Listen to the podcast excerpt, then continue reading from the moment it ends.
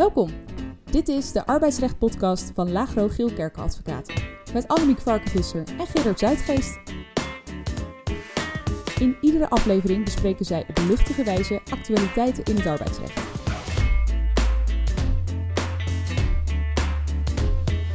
Annemiek, waar gaan we het deze keer over hebben? We gaan het vandaag hebben over uh, de uitspraak van het gerechtshof, waarin de vraag centraal stond of de 10 minuten die een werknemer voorafgaand aan de dienst aanwezig moest zijn, of dat nou betaalde arbeidstijd is of niet. Moest het hof daaraan te pas komen? Ja. Wauw. Ja. Oké. Nou, uh, benieuwd. Uh, ja, en dan de zomer komt eraan. Ja. Hoe zitten wij in de zomer? Nou, dit is de één na laatste podcast voor de zomer. Dus we doen Dan er komt hierna... er echt aan, hè, die zomer. Ja, dus hierna doen we er dan nog één. Dat is op 23 juni. En dan hebben we een zomerstop. Mhm. Uh, dan ga ik in ieder geval op vakantie. Jij volgens mij niet. Nee. Nee. Nee. Maar dan verwachten we begin september uh, weer te starten met een nieuwe podcast. Oké, leuk. Ja. Mooi. Zullen we maar beginnen met de nieuwsflash? Ja. Wat moet je weten? De nieuwsflash.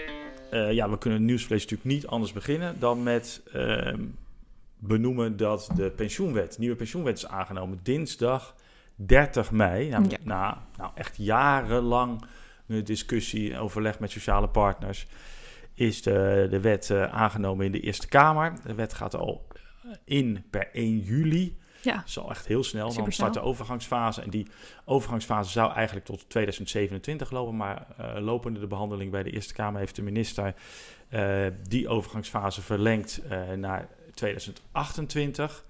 Dus dan moeten alle pensioenen in lijn komen met de nieuwe wet. Het wordt echt wel een majeure operatie. We hebben het een paar keer benoemd. Maar ik denk dat het goed is dat we de volgende en laatste podcast voor de zomer uitgebreid stilstaan bij die pensioenwet en wat je Mhm. er als werkgever eventueel zou, mee zou moeten doen en wanneer dan. Ja. En Dus we gaan uh, met het pensioen de, zo de zomer in. Uh, verder zag ik dat de wet verplichte vertrouwenspersoon op 23 mei is aangenomen door de Tweede Kamer. Ja, Uh, de naam die zegt het al. Het is een verplichting voor werkgevers om een vertrouwenspersoon aan te wijzen. mhm. Dat mag een eigen werknemer zijn, maar dat kan ook een externe vertrouwenspersoon zijn. Ja. Ook de kleinere werkgevers eraan moeten, doen, alleen, moeten daaraan voldoen. Alleen uh, werkgevers met minder dan 10 werknemers, die zijn uitgesloten. ja vrijgesteld. Ja. Ja, precies. Voor kort was het idee dat dat 25 werknemers zou zijn, die grens. Maar dat is um, dus uh, ja, verlaagd naar 10. Mhm. De OR en de PVT hebben instemmingsrecht ten aanzien van de persoon die de vertrouwenspersoon wordt. Uh, en verder worden de taken en de rechtspositie van de vertrouwenspersoon verder in, uh, ja, in, dat, in die wet uitgewerkt. Ja. Op 30 juni aanstaande gaat de Eerste Kamercommissie hierover debatteren. En ik verwacht een invoering per 1 januari 24. Ja. Zou je overigens de werkgevers adviseren om een interne vertrouwenspersoon aan te wijzen of een externe? Ja, ik denk dat een interne vertrouwenspersoon wel wat laagdrempeliger is. Dus dat je daar makkelijker op af kan stappen. Ligt er natuurlijk een beetje aan Ja, wie je dan aanwijst. Ja, precies. Als je Ehm, mij zou aanwijzen, zou ik daar heel makkelijk op afstappen. ah, dat is wel... Nee, dus ja, dus het ligt er een beetje aan. En kijk, voor hele kleine, kleine werkgevers zou extern wel weer makkelijk zijn, omdat je dan... Ja, kijk, in een kleine organisatie is het misschien moeilijk om uh, geheim te houden wat er speelt Ja. als je... Sowieso, denk ik. Maar er zijn al wel Ja. weer kosten aan verbonden. Ja, ook dat, ja. Uh, en ik denk dat, ja, werknemers zullen zich misschien makkelijker bij een interne vertrouwenspersoon uh, melden, maar misschien ook juist weer moeilijker. ja, Dus ik kan me ook voorstellen dat uh, veel werkgevers zullen kiezen voor een externe vertrouwenspersoon. Dat zal wel een enorme markt uh, worden, denk ik. En we zitten al zo moeilijk op de, ar- de arbeidsmarkt. Mhm. Want in de jaarlijkse arbeidsmarktprognose van het UWV... mooi bruggetje. Is, Ja. te, is uh, te lezen dat, uh, dat we nu nog met een enorme krap zitten, maar dat de banengroei in 2024 zou moeten gaan terugvallen. Dat heeft te maken met uh, de lagere economische groei die wordt geprognosticeerd en de chronische krapte op de arbeidsmarkt die we nu al hebben. En dan, je ziet dat volgens het UWV dat die, die krapte de economische groei in de weg zit. En doordat het de economische groei in de weg zit, leidt dat weer tot een terugval in de banengroei. Ja, precies. En de krapte waarbij er nog steeds aanzienlijk meer vacatures zijn dan werkzoekenden, Ja, is nu, blijft, nu het geval. Ja. ja. blijft uh, naar verwachting ook de komende jaren bestaan. Dus het is echt een structureel probleem. En in het kader daarvan, dus ja, het aantrekkelijk blijven voor je personeel, is het wel interessant dat bijvoorbeeld uh, CNV onderzoek heeft gedaan naar de behoefte aan verlof of meer salaris bij werknemers. Mhm. En dat 55% van de werknemers meer mogelijkheden wil om verlof te kunnen sparen. Om daar dan uh, uiteindelijk of structureel een dag minder mee te kunnen gaan werken. Mhm. Of eerder te kunnen stoppen met werken. Um, wat uiteindelijk natuurlijk ook geen goed nieuws is voor de klanten Nee. op de Nee. arbeidsmarkt. Dus 55% van de werknemers wil meer verlof of meer mogelijkheden tot verlof sparen. En die andere 45% wil meer salaris. Ja, Of volgens mij willen wel. ze dan bij alle, allebei? ja, het liefst natuurlijk allebei. Ja. Ja. Dus ja, eh, ik weet niet of dat nou echt heel schokkend is dat, dat ongeveer de helft meer salaris wil en, on, en de andere helft meer, meer Nee, vakantie. op zich niet, maar ik vond het wel grappig dat, het, dat CNV op basis van het onderzoek zei dat werkend Nederland snakt naar extra Ja. verlof. Ja, ja. mooi, eh, Ja. mooi fra- framing. Eh, maar hoe dan ook is dat inderdaad geen, geen goed nieuws voor de arbeidsmarkt als meer mensen verlof willen hebben. Ehm, En eerder gaan stoppen met werken. En eerder gaan Ja. stoppen met werken. Ja, misschien wat, wat nog wel effect zal hebben is AI. Hè? Want eh, Mhm. ze zijn aan het- ik zag, las ergens dat ze met een chatbox al, eh, chatbot al zijn gaan experimenteren voor, met doktersassistent om die te vervangen. Ontwikkelingen gaan natuurlijk razendsnel, steeds sneller. ChatGPT is zo'n, ook zo'n voorbeeld. Misschien dat wij ook wel op afzienbare termijn overbodig zijn. Mhm. Kunnen we wel een bijdrage leveren aan andere krapten in de arbeidsmarkt. Maar als je de deskundige mag geloven, dan is de AI echt wel een game changer. En eh, we, gaan het, we gaan het meemaken. Ja, ik ben echt heel benieuwd hoe dat verder gaat. Ehm, want dat ja, kan dus betekenen dat de wereld er over tien jaar heel anders uitziet. Ja, misschien zelfs al over vijf jaar. Ja. Maar goed, we, gaan- we gaan het zien. Eh, we hebben natuurlijk ook al vaker gehad over zelfstandigen en de wetgeving die eh, er op dat gebied aan zit te komen. Ja. En in dat kader las ik ehm, een bericht dat minister Van Gerp heeft ingeschat dat de verplichte arbeidsongeschiktheidsverzekering voor ZZP'ers 225 euro per maand zou gaan kosten. Hm, Eh, voor zelfs- geld. Ja, zeker. Voor zelfstandig met lagere inkomens wordt het dan wel iets lager en het wordt ook aftrekbaar. Maar alsnog wel echt een, eh, een flink bedrag, wat het denk ik voor ja, dus de middenlagere inkomens wel onaantrekkelijker maakt om ZZP'er te zijn. Ja, ja, als er een verplichting inderdaad zou Ja. zijn. Maar ik las een lobby, eh, dat er een lobby is eh, om ehm, de verzekering niet verplicht te laten worden, maar in ieder geval een opt-out regeling op te nemen. Daar is het laatste woord denk ik ook niet op gezegd, Nee. over gezegd. Dat is echt wel een serieuze, serieuze di- di- discussie. Verwacht jij nou uiteindelijk dat die verplichting er zal komen? Hmm, vind ik echt lastig. Ik weet het niet. Ik, de- ik, ik denk, denk het uiteindelijk niet. Oh, oké. nou. Jij? Ja, ik denk van wel. Oh, Nee, de lobby in Den Haag is, of tenminste eh, de politiek in Den Haag wil zo sterk, zo graag dat Ja, waar. ZZP'ers ja. een einde komt. Dus men probeert echt eh, met name die onderkant eh, de arbeidsmarkt weer in te Ja. duwen, denk ik.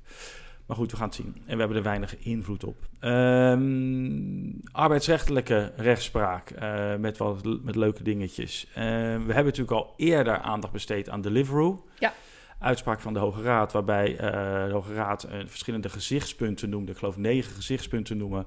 Waar aan, aan de hand waarvan je kunt kwalificeren of een overeenkomst nou een, als, of, nee, als een werk of nou als zelfstandige geldt of als, eh, als een arbeidsovereenkomst, als een Als werknemer. Ja. En als het de Hoge Raad eh, iets voorschotelt, dan gaat de lage rechtspraak natuurlijk dat toepassen. En een recente uitspraak van de gerechtshof werden die gezichtspunten ook getoetst.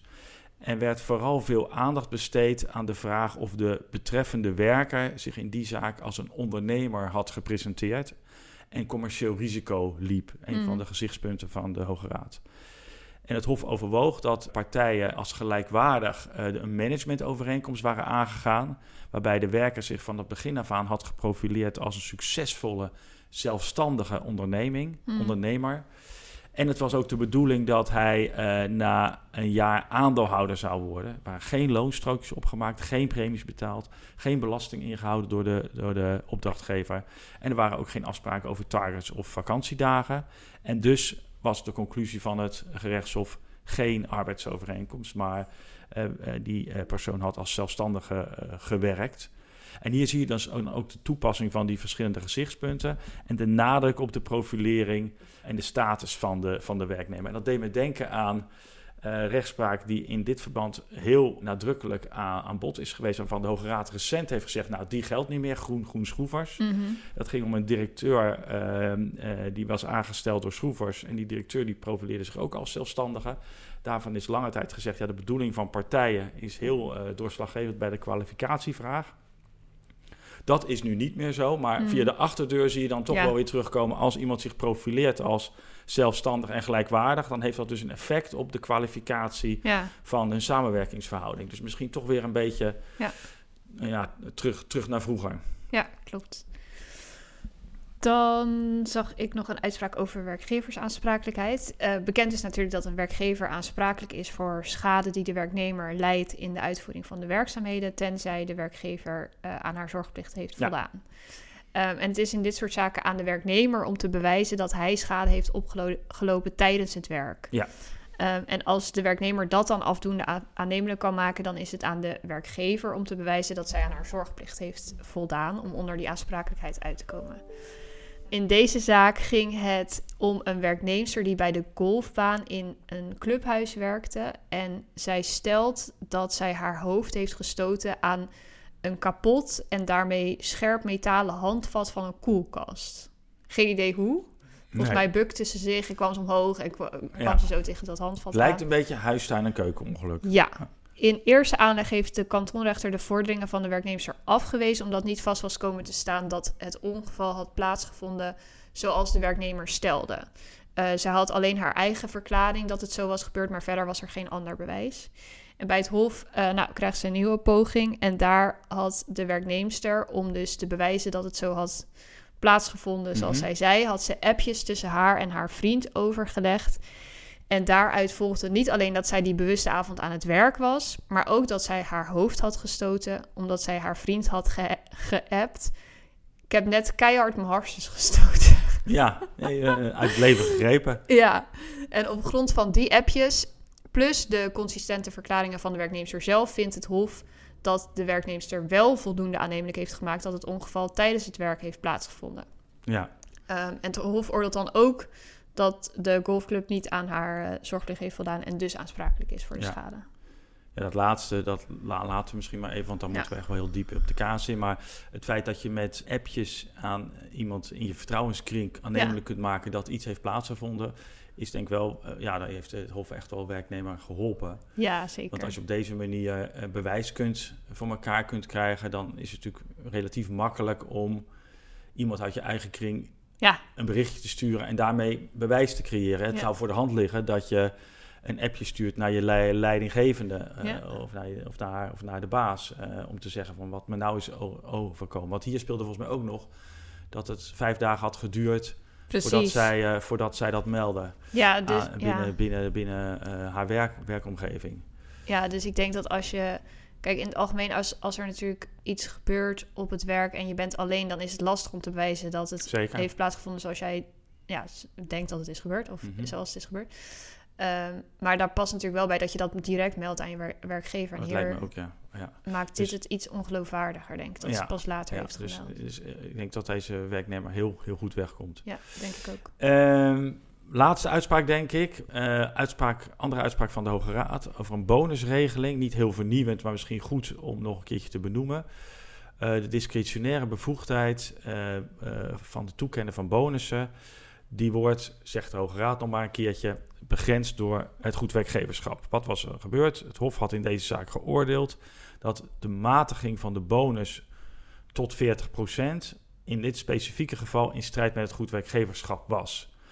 Want het Hof had overwogen dat zo'n matiging moet eh, zijn gebaseerd op vooraf vastgestelde criteria, waren hier niet aan de orde, of omstandigheden van het geval die de beslissing om de bonus te korten moeten kunnen dragen. Hè, wat in dit geval volgens de Hof niet aan de orde was. En dan is het enkele feit dat de directie eh, zich een discretionaire bevoegdheid heeft voorbehouden en daar dan gebruik van maakt zonder dat nader te motiveren, is, is onvoldoende.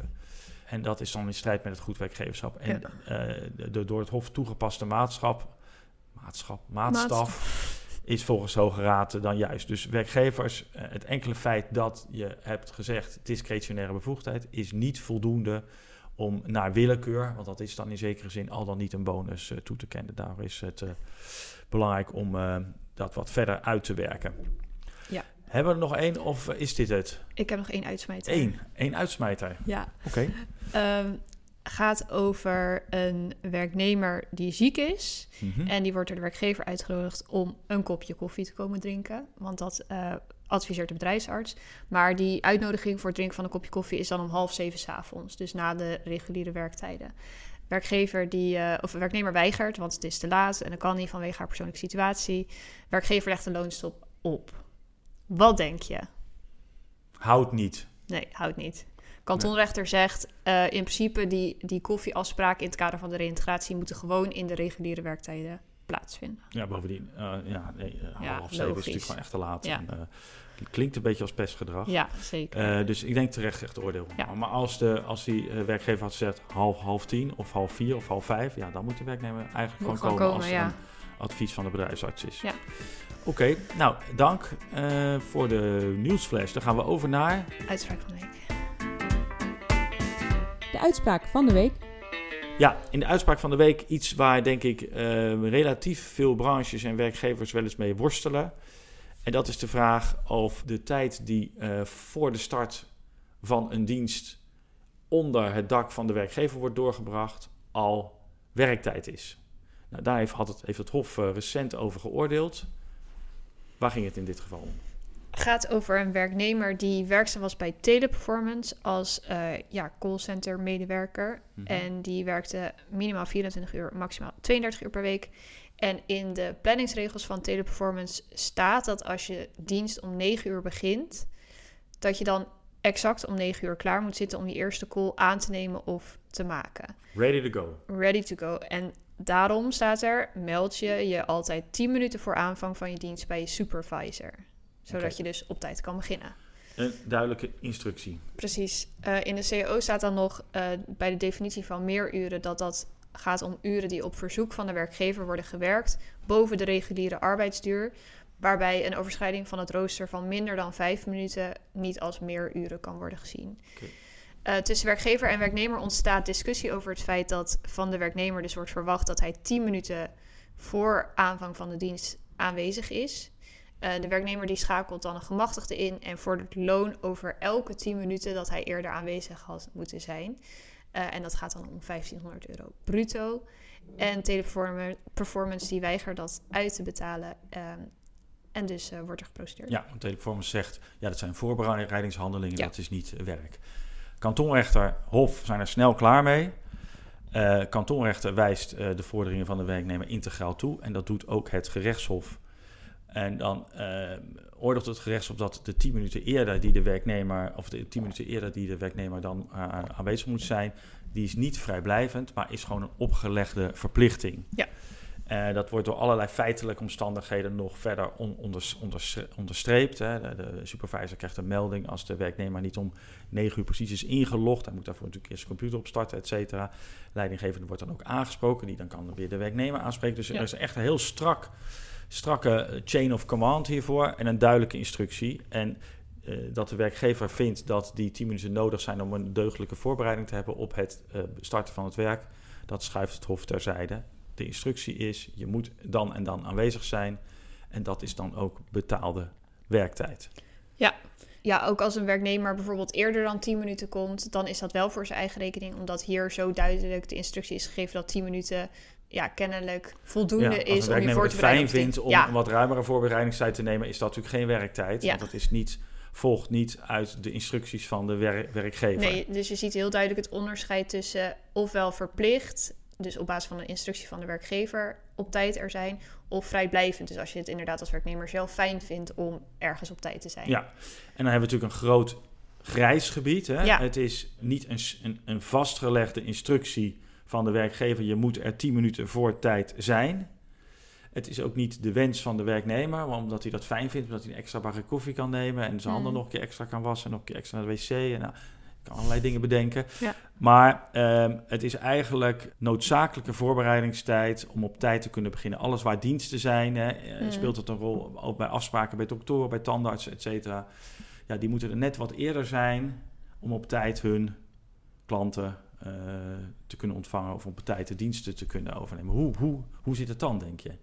Ja, het is dan natuurlijk de vraag waar ligt de grens? Want wanneer eh, heeft het wel meer een verplicht karakter of een noodzakelijk karakter dat je er op tijd bent? En ik denk Mhm. dat zodra het noodzakelijk is voor de werkzaamheden, dat je er bijvoorbeeld 10 minuten of kwartier eerder bent, dat het dan als arbeidstijd kan worden gezien. Ja, dat denk ik ook. Zo, als het een instructie is van de werkgever, Ja, is het natuurlijk helder. Ja, dan sowieso. Eh, en als het niet anders kan, Ja.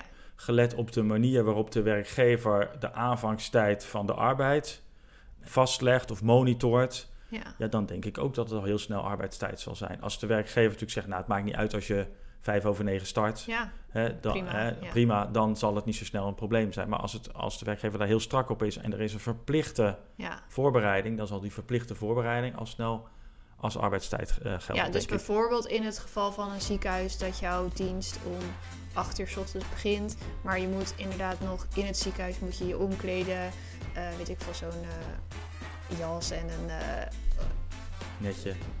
een haarnetje en een, een weet ik mondmas mondmasker opdoen en handen wassen. Dat zijn dan voorbereidingshandelingen die je alleen in het ziekenhuis kan doen en dat zou dan eerder arbeidstijd kunnen zijn. Ja, zeker. Maar als de werkgever dan accepteert dat je twee minuten later Ja. begint, dan, ja, dan Ja. is er natuurlijk geen sprake van extra ar- arbeidstijd. Oké, helder. Eh, met instructie is het natuurlijk sowieso helder en anders Ja. moet uit de omstandigheden van het geval blijken. Alright, nou dat was het denk ik voor, de, voor deze keer. Dat dus, was hem. eh, dan nog eentje voor de zomer Ja. en daarna lekker eh, op het strand liggen Op vakantie. op vakantie. Dank voor het luisteren en dus tot de volgende keer. Ja.